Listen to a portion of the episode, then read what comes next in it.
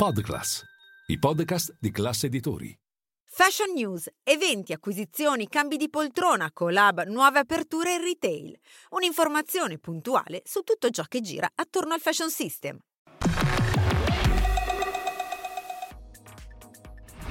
Miu Miu è l'hottest brand dell'anno. A decretarlo la classifica List Index 2023 che premia anche sul podio Loewe e Prada. Ad aver influito sul successo del brand di Miuccia Prada l'entusiasmo suscitato con l'ultima collezione autunno-inverno. Si intitola Journey into the Style and Music of My Icons Since 1969, il libro che segna il ritorno sulle scene di Frida Giannini. L'ex direttrice creativa di Gucci ci trasporta in un viaggio alla scoperta delle icone della musica e la loro influenza sullo stile. Keaton investe 30 milioni di euro per un polo manifatturiero da 30.000 metri quadrati, un'importante strategia del brand partenopeo per incrementare la produzione anche di accessori e scarpe.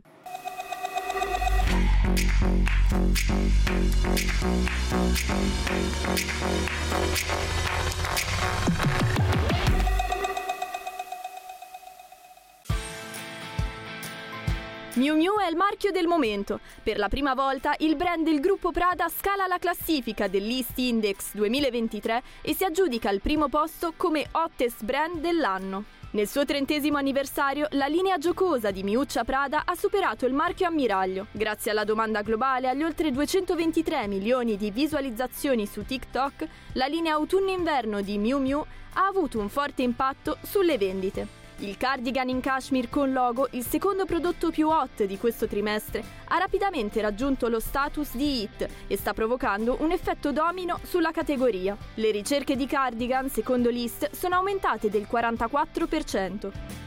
Sempre nella classifica degli hottest brand, il secondo posto va a Loewe, seguito da Prada. Un successo anche per Jacquemus che sale di 6 posizioni aggiudicandosi il nono posto, così come per Barberi balzato di 4 posizioni fino alla decima. Un anno dopo la nomina di Daniel Lia Chief Creative Officer, Barberi ha visto uno slancio positivo con l'uscita della prima collezione di Lee nei negozi. Un viaggio nella storia della musica e l'influenza che ha avuto nel mondo della moda. Un racconto fatto di corsi ricorsi storici e artistici è quello in cui ci trasporta Frida Giannini con il libro A Journey into the Style and Music of My Icons Since 1969 edito da Rizzoli e presentato a Milano. Questo uh, libro si lega, uh, lega, musica e stile eh, perché eh, sono le mie due grandi passioni da sempre, e insieme ovviamente all'arte all'architettura, però eh, io sono cresciuta eh, in un ambiente molto liberal eh, con uno zio che infatti eh, a cui ho dedicato il libro che era un disc jockey e tra l'altro uh, povero facente parte della maledizione dei 27 anni che purtroppo è venuto a mancare a 27 anni e, e con cui io sono cresciuta eh, a suoni dei Bowie, quindi con le note nell'orecchio, in testa e cantavo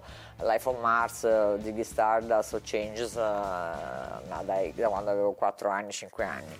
Quindi lui è stato sicuramente il mio, eh, come posso dire, mentore sulla musica eh, e poi dopodiché la mia passione è cresciuta, io ho continuato a coltivare eh, questa mia passione, lui mi portava ai concerti, io sono proprio una groupie, cioè dico sempre io avrei voluto fare la rockstar se non avessi una voce terribile. Il volume segna il ritorno sulle scene dell'ex direttrice creativa di Gucci, un tuffo nella storia della musica di quella che l'ha influenzata e seguita per tutto il suo percorso, partendo da quel 1969 che ha cambiato il mondo. Il titolo di questo libro è stato anche modificato diverse volte, ma in realtà alla fine ho scelto eh, la parola The Journey e Big Bang per due motivi specifici. Innanzitutto il giorno è proprio un viaggio, è un'esperienza e questo libro per me rappresenta proprio un viaggio attraverso le decadi, ma non eh, in maniera nostalgica, ma è un viaggio che in qualche maniera ci porta ai giorni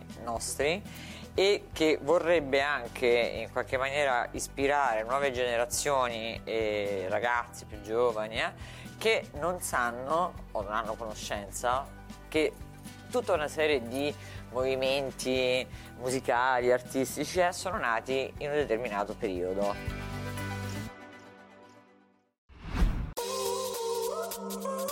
Keaton investe 30 milioni di euro per rafforzare la produzione. Il noto marchio napoletano di abbigliamento costruirà un nuovo polo manifatturiero in prossimità del quartier generale di Arzano, in provincia di Napoli, dove ha appena acquistato un terreno da 30.000 metri quadrati. Un'importante strategia del brand per rafforzare e incrementare la produzione anche di accessori e scarpe. Così è quanto ha annunciato il CEO Antonio De Matteis all'economia del Corriere della Sera, sottolineando quanto questo nuovo progetto porterà ulteriore occupazione sul territorio, incremento favorito anche dalla scuola di formazione interna dell'azienda.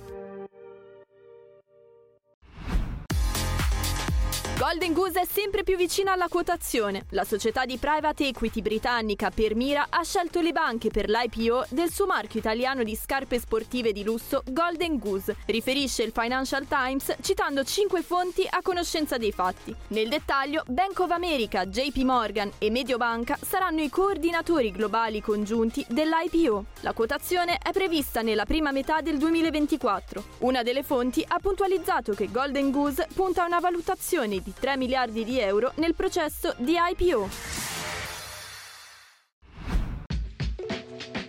Bilancio positivo per Denim Premier Vision. L'evento, che si è tenuto il 22-23 novembre presso il Super Studio Più di Milano, registra un dato di affluenza di 2.322 visitatori, più 15% rispetto a novembre 2022. È stata un'edizione ricca di incontri per supportare i brand del jeanswear nella realizzazione delle collezioni per la primavera-estate 25. L'industria del denim sta vivendo un periodo di rinnovo e l'evento si è concentrato sulle prossime tendenze che punteranno sulla qualità e sull'artigianalità dei prodotti e che esalteranno la bellezza dei tessuti e dei colori colori grazie a texture e tinture innovative. Denim Premiere Vision tornerà al Super Studio più il 5-6 giugno 2024 per presentare le tendenze autunno-inverno 26 e successivamente il 4-5 dicembre 2024 con le tendenze denim primavera-estate 2026.